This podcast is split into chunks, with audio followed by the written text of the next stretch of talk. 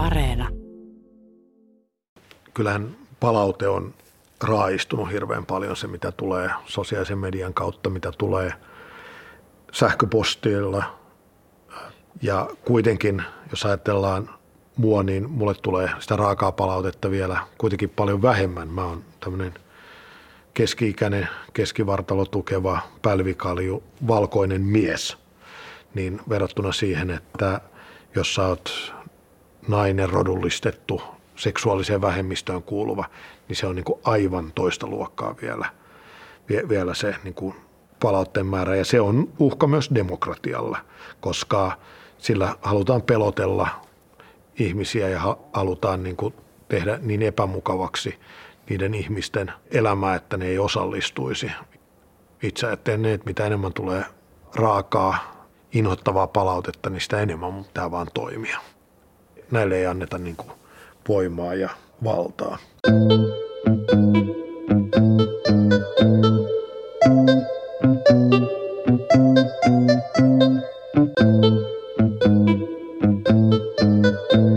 Dokumenttisarja Politiikka Suomi sukeltaa Suomen lähihistorian keskeisimpiin käänteisiin. Pääroolissa ovat poliitikot. Kymmenosainen dokumenttisarja on nähtävissä Yle Areenassa. Nämä audiohenkilökuvat on koostettu Politiikka Suomen haastatteluista. Tässä jaksossa pääosassa on Vasemmistoliiton Paavo Arhimäki. Puolueensa puheenjohtajana sekä kulttuuri- ja urheiluministerinä toiminut Arhimäki aloitti poliittisen toimintansa jo ala-asteella järjestämällä lakon. Räväkkänä poliitikkona tunnettu Arhimäki pohtii poliittisen kulttuurin muutosta. Mitä on tapahtunut ja miksi? Millaisen vallankumouksen hän haluaa tehdä? Politiikka Suomea varten Paavo Arhimäkiä haastatteli Olli Laine. Missä varttui Paavo Arhimäki? Millainen perhe, minkälainen arvomaailma? No mä oon kotoisin Pasilasta. Muutettiin Pasilaan, kun mä olin toisella luokalla. Pasila rakennettiin silloin. Muista me käytiin katsomassa meidän talon valmistumista siihen aikaan. Rakennustyömaat oli vähän toisella tavalla, että niihin pystyi viikonloppuisin mennä, mennä kiertämään. Muistan, kun me kierrettiin meidän asuntoa läpi, lä, läpi ja katsottiin, että tuohon, tuohon tulee väliseinät ja mihin tulee kenenkin huoneet. Me asuttiin pienessä vuokra-asunnossa, kolmelapsinen per, perhe ja muutettiin sitten vanhemmat oli jotenkin saanut säästettyä sen minimiosuuden, että pystyi ostamaan tämmöisen hitasasunnon. Ja perhe ei ollut varsinaisesti poliittinen, oli yhteiskunnallinen. Oikeastaan se meidän perheen pol- poliittisuus oli sitä, että käytiin kerran vuodessa vappuna ää, torilla SKDL, nimenomaan ra- tuolla Senaatin tori SKDL juhlassa, mutta se on oikeastaan ainoa, mikä oli poliittista, mutta yhteiskunnallinen perhe sillä tavalla, että kannustettiin varmasti ää, tämmöiseen kriittisyyteen ja kyseenalaistamiseen, toisaalta muista huolehtimiseen ja solidaarisuuteen. Ja se näkyy varmaan sitten jo hyvin varhaisessa vaiheessa mun toiminnassa, että jos ajatellaan ensimmäistä poliittista toimintaa, niin ehkä se oli se, että mä organisoin lakon ala-asteella, eläintarha-ala-asteella, kun kouluruoka loppu kesken, niin mä huolin siitä, että oppilaat ei suostunut poistua ruokalasta, vaan meille piti tehdä lisää ruokaa ja me ei suostuttu menee, menee tota, tunneille. Et siitä se oikeastaan se poliittinen vaikuttamisen ura lähti, että tavallaan oli barrikaadeilla puolustamassa oppilaita, että kun me koettiin, että joku oli epäoikeudenmukaista tai joku piti tehdä toisin, niin ei pelätty sanoa sitä ääneen ja kyseenalaistaa auktoriteettejen niin näkemyksiä, opettajien, rehtoreiden näkemyksiä.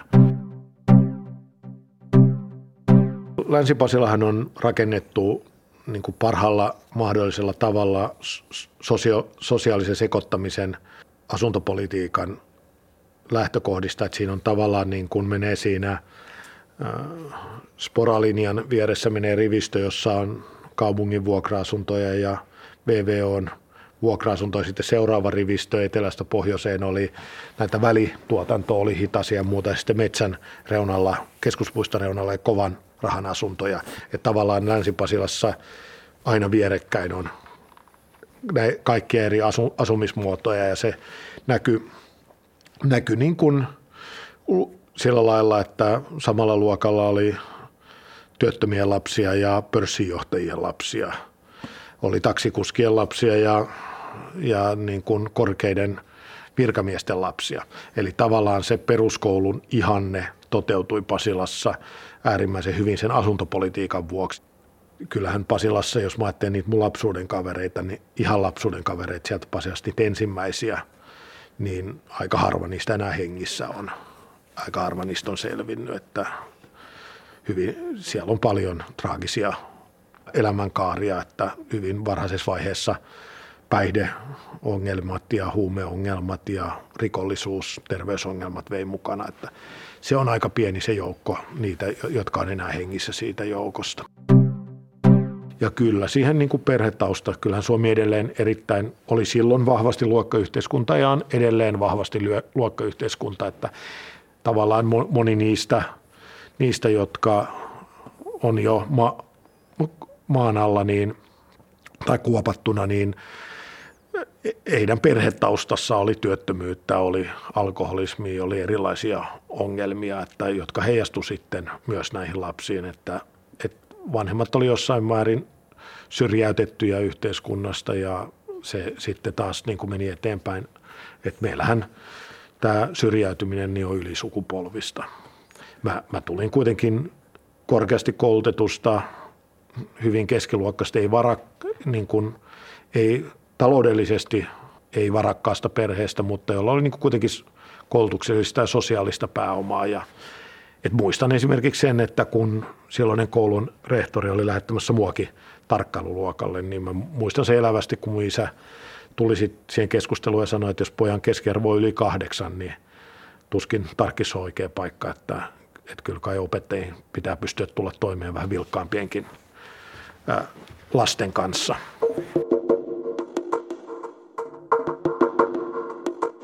No oli sillä lailla erilainen lapsi ja nuori, että mä ihan pienestä pitäen kiinnostuneena seurannut politiikkaa, että vanhemmat on kertonut, että on katsonut esimerkiksi vaaliväittelyitä televisiosta jo ala, ala-asteikäisenä, vaikka en välttämättä hirveän paljon niistä ole ymmärtänyt.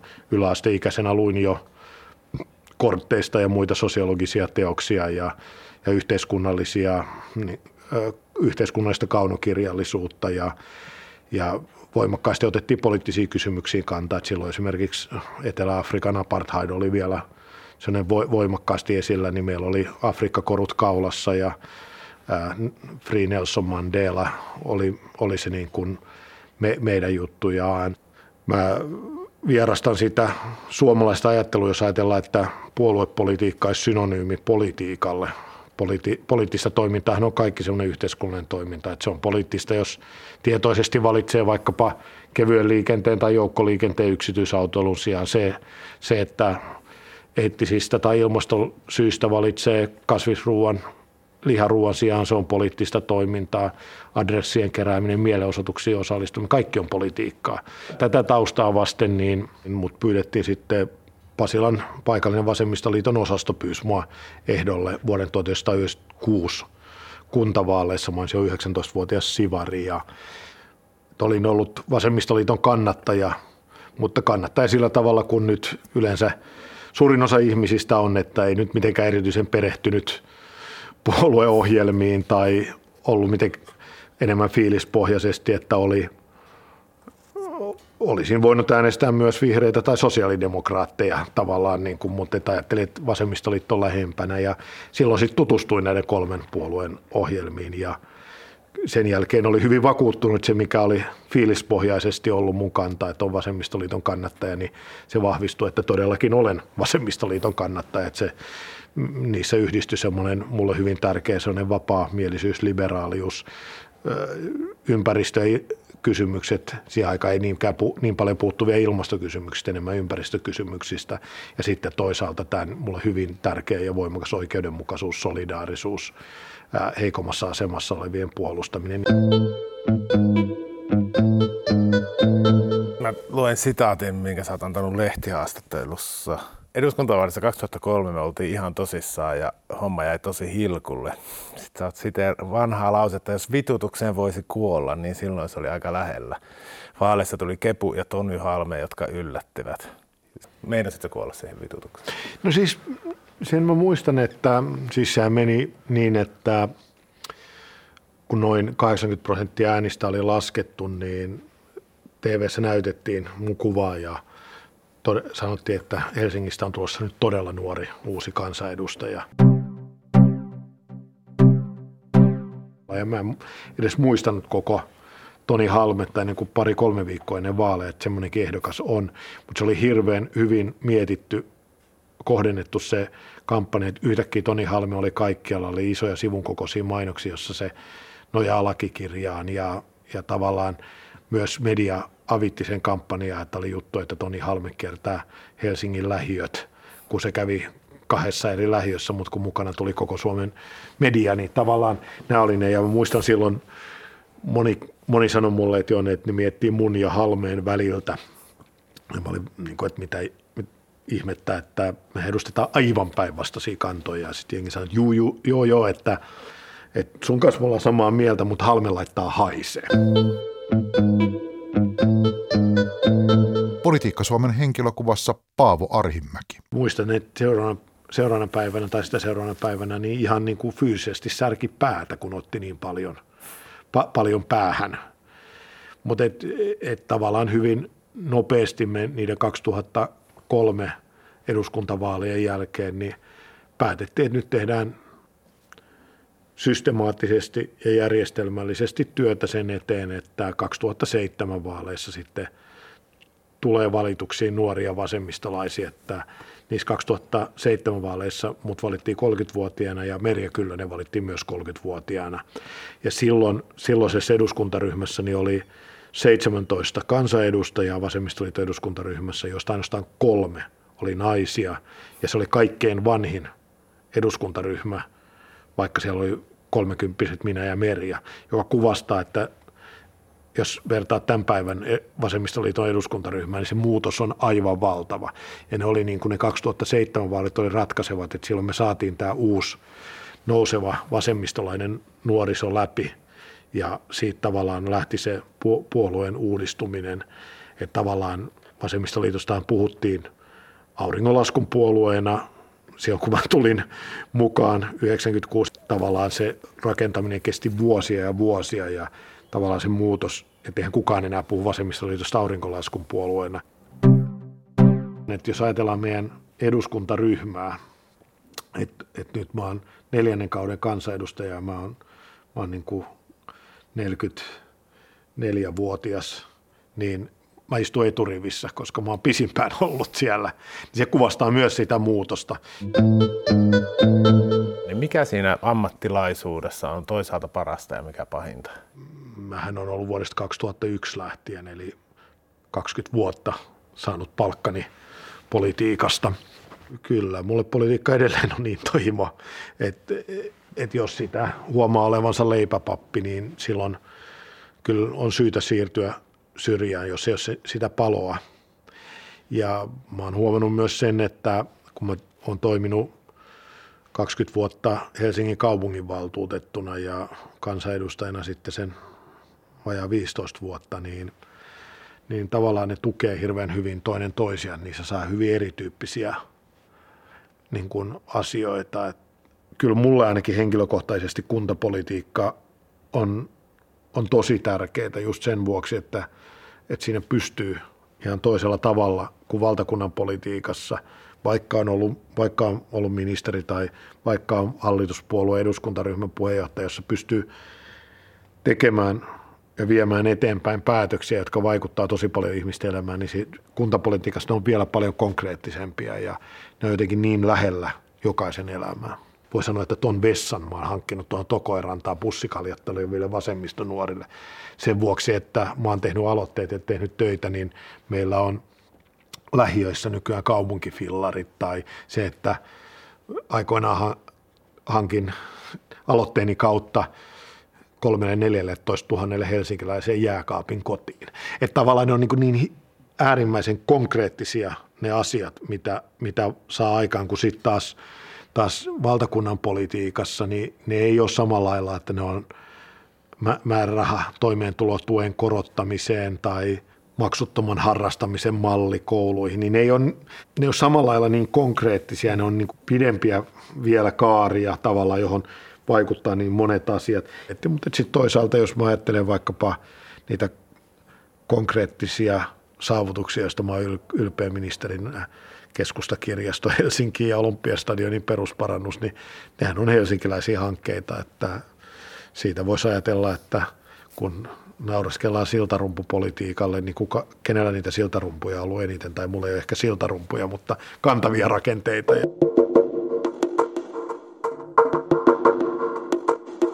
Mä hänen niin kuin päivääkään nauttinut sinänsä ministerinä olemisesta, että eihän se mitään ihmisen homma ole toimii ministerinä, varsinkin jos on pienemmän puolueen puheenjohtaja, joka joutuu käymään käytännössä kaikki neuvottelut ja istuu vaikka minkälaisissa ministerityöryhmissä. Että sitä harva niin kun ymmärtää, että itse asiassa ainakin jos on puolueen puheenjohtaja, niin siitä työ, työajasta suurin osa menee ihan muuhun kuin sen oman ministerisalkun hoitamiseen, että se menee niin yleispoliittisiin neuvotteluihin. Sehän käytännössä tarkoittaa sitä, että tehdään 16-tuntista päivää, kuusi päivää viikossa. Yksi yritetään huilata, mutta useimmiten siihenkin tulee jotain. jotain ja sitten jos on oikein hyvät ajat, niin ei mene kuin 12 tuntia päivässä. Että sehän meni niin, että, että mä tein siinä alkuvaiheessahan sain ensimmäisen lapsenkin hyvin varas, niin se oli niin, että tavallaan mä tein ensin ministeri päivä, päivätyön päiväministerinä, sitten illalla 90 aikaan aloitin toisen päivän ja oikeastaan tein ne työt, jota varsinaiset työt, koska niitä ei päiväaikana pystynyt tekemään. Mä kirjoitin yhteen kahteen asti yöllä seuraavan päivän puheita ja vastailin sähköposteihin ja sitten kävin nukkumaan niin, että aamulla mulla oli sitten, kun auto tuli hakemaan, niin mulla oli ne mun yöllä kirjoittamat puheet printattuna. Ja muistan yhden tilaisuuden, että mentiin musiikkitalolle, mä menin pitämään puhetta ja sitten siellä oli se auditorio täynnä, mitä se vetää 200-300 ihmistä ja olen aloittamassa puhetta ja katsoin, että mulla on printattu väärä puhe mukaan. Ja totesin, että, että mulla ei ole nyt tänne kirjoitettua puhetta, mutta ei se nyt varsinaisesti haittaa, koska mä oon sen viime yönä itse kirjoittanut, että pystymme sen nyt ilman papereitakin puhumaan. Ja tavallaan siinä ministeritehtävässä, niin siinähän ihmeteltiin, että miksi mä otin nimenomaan kulttuuri- ja urheiluministerin salkun, enkä liikenneministerin salkku, kun se on painavampi niin mä ajattelen hyvin toisella tapaa. Ensinnäkin musta ministerisalkun painavuutta ei mitata vain rahassa. Mä ajattelen niin, että mikä, mikään ei ole niin pysyvää kuin kulttuuri. Et teitä voi te, teitä päällystetään muutaman vuoden välein ja raiteita korjataan, mutta kulttuuri on kaikkein pysyvintä. Valtaosa siitä ajasta, jota sitten kulttuuri- ja urheiluministerinä käytiin ja vierailin, niin ne meni nimenomaan taiteeseen ja kulttuuriin. Ja kun ystäväpiirissäni on hyvin paljon taiteilijoita, niin ja kaverit sanoivat, että se kuva, jota luodaan, niin ei millään tavalla vastaa sitä, mitä, mitä, mitä mä tein tai mitä oli, mutta eihän se harvoinhan julkis, julkinen kuva ihmisiä tosiasiasta vastaa. Että varmaan siinä oli myös se, että mä halusin tehdä eri lailla asiat. Että, että oli, oli, oli niin, niin kuin jos olisi käynyt tietyissä paikoissa – niin se olisi tyydyttänyt julkisuuden, mutta se, se ei ollut se, mikä mun ajatus oli, että kulttuuriministerinä halusin nostaa erityisesti niitä taiteen kulttuurimuotoja, jotka jää vähemmälle huomiolle esille. Ja tavallaan mä muistan sen, kun mun lähtökohta esimerkiksi oli, että pyrin kiertämään kaikki merkittävimmät kulttuuritapahtumat Suomessa, niin kun kävi Sodankylän elokuvajuhlilla, joka nyt on kansainvälisesti hyvin arvostettu, sä sanoit, että kiva, että kulttuuriministeri tuli, että edelleen kävi 80-luvulla, tai kun kävi, kävi Kuopio tanssiin ja soi sen sanoi, että viimeksi on käynyt, käynyt 12 vuotta sitten Tampereen e, e, teatterikesässä sama Kajanin runojuhlilla, Ilmajoen musiikkijuhlilla ja niin edelleen. Että se niin kuin tavallaan, eihän aidosti julkisuutta kiinnostanut, että mitä mä tein, vaan niitä kiinnosti sehän on tavallaan niin kuin skandaaliministeri, että mitä se tekee. Sen muista myös hyvin, että toi soitti toi joku toimittaja mun sihteerille ja kysyi, että kuinka monessa jalkapalloottelussa mä oon käynyt. Ja sitten se oli laskenut sen läpi ja sanoi jotain tyyliä, että viidessä. Sitten toimittaja sanoi, että ei toi voi pitää paikkansa. Että sanoi, että no näin se vaan nyt on, että hän on käynyt viidessä jalkapalloottelussa ja, ja sanoi, että onhan se täytynyt käydä useammassa. Että no monessa on käynyt vapaa-ajalla. sitten mun sihteeri sanoi, että siitä kuulee en tiedä yhtään mitään, mutta näin monessa. Että niin tavallaan tämä niin kuvastaa sitä, sitä, että minkälaisessa pyörityksessä oli, oli sen koko sen ajan.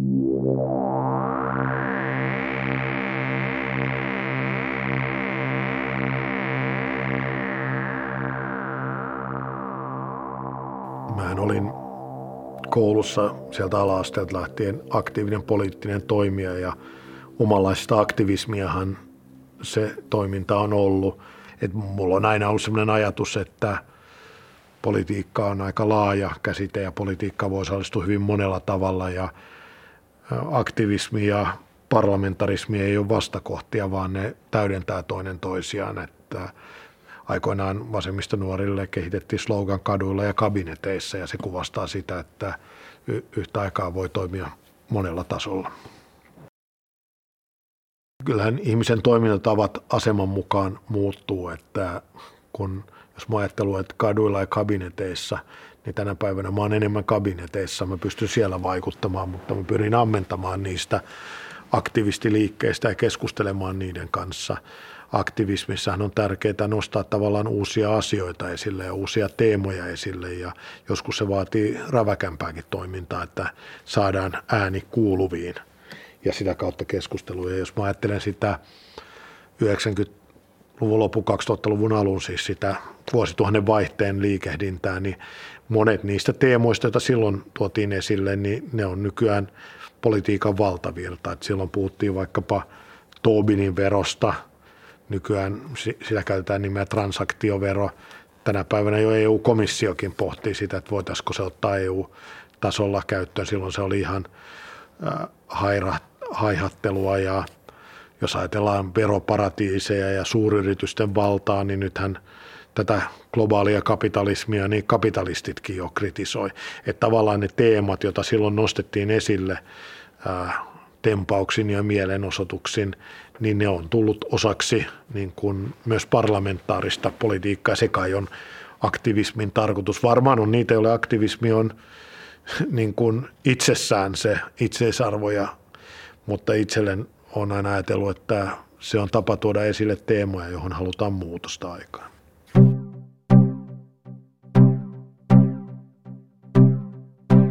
Puhutaan sitten populismista, joka on siis, voisin väittää, että ollut aina osa politiikkaa ja tavallaan kuuluukin demokratiaan sen luonnollisesti sen rakenteiden takia. Niin onko tämä populismi sun mielestä sun poliittisen uran aikana muuttunut ja jos niin, millä tavalla?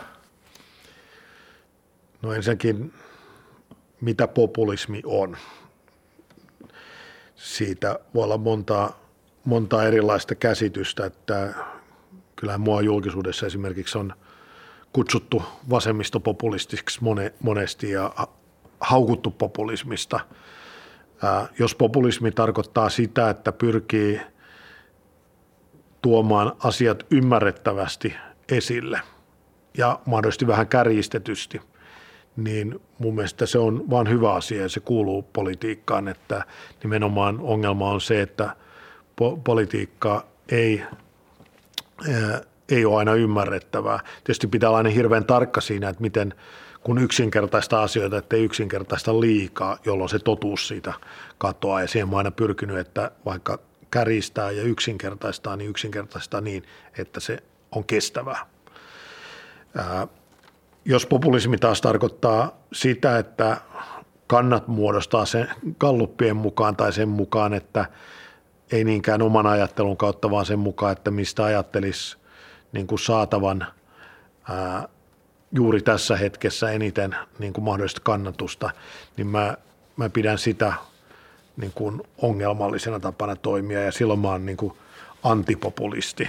Jos ajattelee niitä teemoja, joita mä oon vuosien ja vuosikymmeniä aikana pitänyt e- esillä, niin ei ne nyt ainakaan ole ollut suuren yleisen suosiossa pikemminkin päinvastoin, että puolustanut erilaisia vähemmistöjä ja niin edelleen. Politiikka Suomen henkilökuvassa Paavo Arhimäki jonkunlaista populismia, kai äärioikeistolainen retoriikkakin on, jossa tavallaan haetaan, haetaan syntipukkeja aina muista ja, ja pyritään kääntämään ihmisten ää, pelkoja ja, ja niin kuin ihmisten vihaa to, toisia ihmisiä kohtaan, että haetaan aina jokaisen asiaan sitä vielä heikommassa asemassa olevaa, johon niin kuin pyritään kohdistamaan sitä, niin sehän on äärimmäisen vastenmielistä ja vaarallista yhteiskuntarauhan näkökulmasta. No jopa siinä aikana, kun mä oon ollut eduskunnassa kansanedustajan se vajaa 15 vuotta, niin onhan se retoriikka eduskunnassa muuttunut. Ja, ja tavallaan niin kun keskustelu on muuttunut entistä kärjekkäämmäksi ja haetaan enemmän eroja kuin yhdistäviä tekijöitä. Ja mä luulen, että siihen vaikuttaa monet seikat, mutta yksi keskeinen on niin kuin median murros ja sosiaalisen median tulo, että nyt entistä merkittävämmäksi tulee se, että pitää pystyä tiivistämään terävästi niin, että saa paljon tykkäyksiä ja paljon jakoja. Mutta se, mikä, mikä muutos on tapahtunut selvästi, niin muistan sen, se on 2011 eduskuntavaaleen alla, niin se alkoi näkyä, että silloinhan oli tämä perussuomalaisten nousu.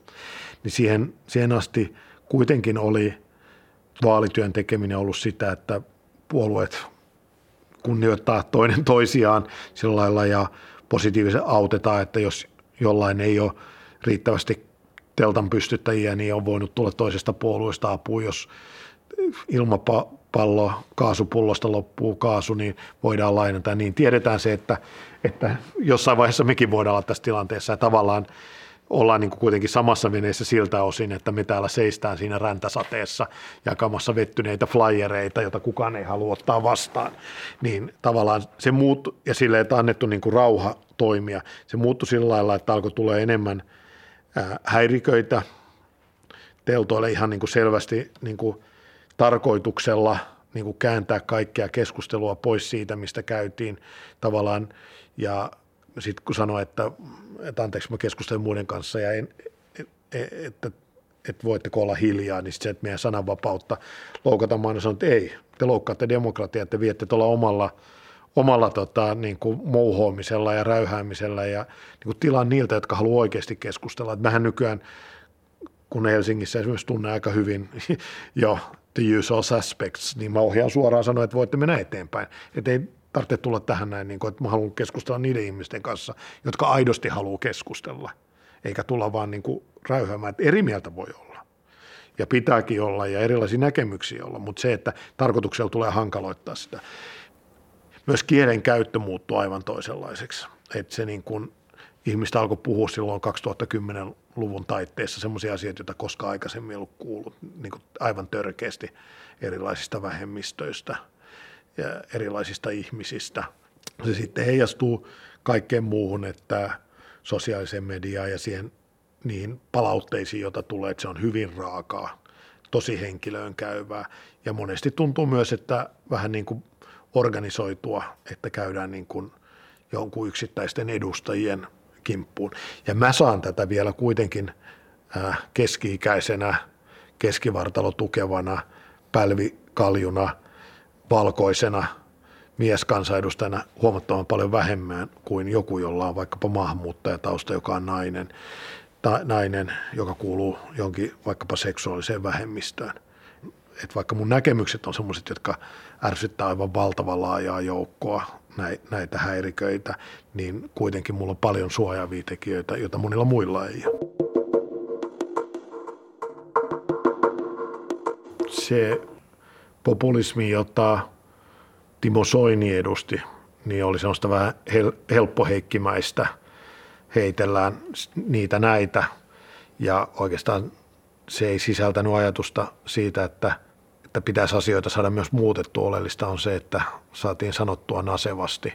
Toki vanhana jalkapalloilijana ja pukukoppipelurina, niin nautin kyllä siitäkin, että otetaan verbaalisesti yhteen, mutta – samaan aikaan pitäisi ajatella niin, että politiikassa ollaan mukana, että saadaan muutettua asioita ja vietyä asioita eteenpäin ja se monesti tuntuu Timo Soinin perussuomalaisissa niin unohtuvan kokonaan, että tärkeämpää oli, oli se, että itsensä korostaminen kuin asioiden eteenpäin vieminen.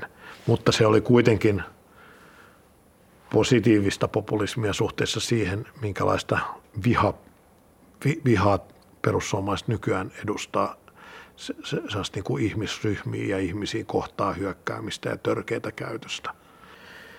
Mutta kyllähän Timo Soinilla on oma rooli siinä, että se sai, on saanut Suomessa niin paljon tilaa, että Timo Soini tavallaan laski, että toikin jengi kannattaa ja niiden äänet kannattaa ottaa, mutta kuvitteli pystyvänsä hallitsemaan sitä.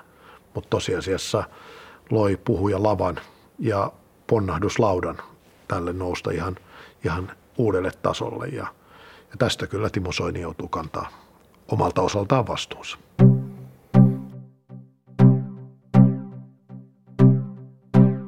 Perussuomalaisten tämä koko moottori ja voima on tämmöinen epäasiallinen käytös ja tavallaan se, että heitellään näitä juttuja ja niillä herätetään huomiota ja, ja sitten, sitten niin kuin tavallaan näennäisesti irtisanoudutaan niistä.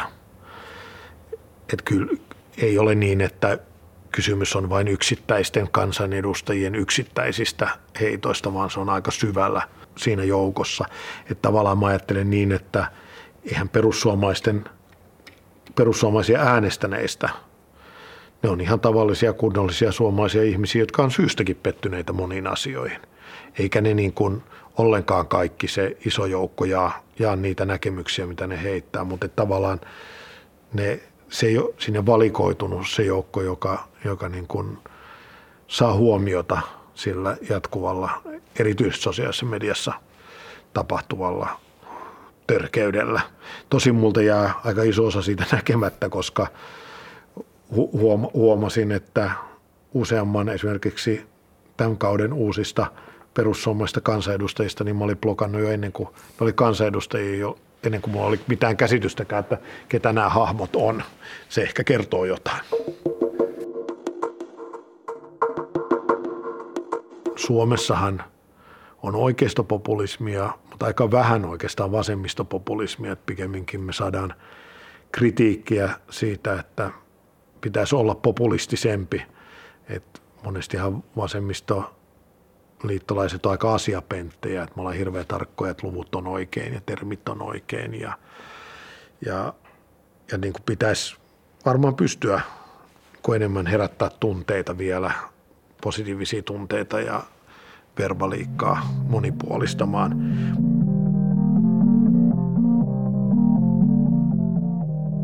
Minkä sortin sosialisti sinä olet? Mä olen demokraattinen sosialisti. Eli mä, mä haluan puolustaa viimeisen asti ihmisten perusoikeuksia ja ihmisoikeuksia ja demokraattisia vapauksia.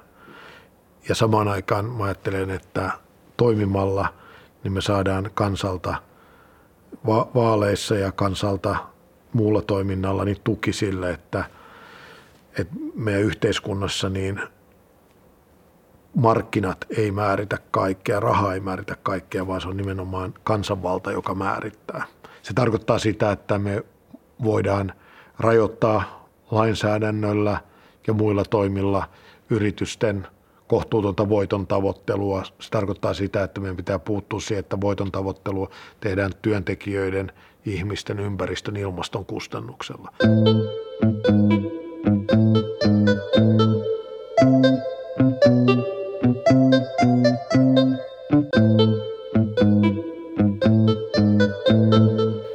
Mä oon aina kannattanut vallankumousta pään sisällä.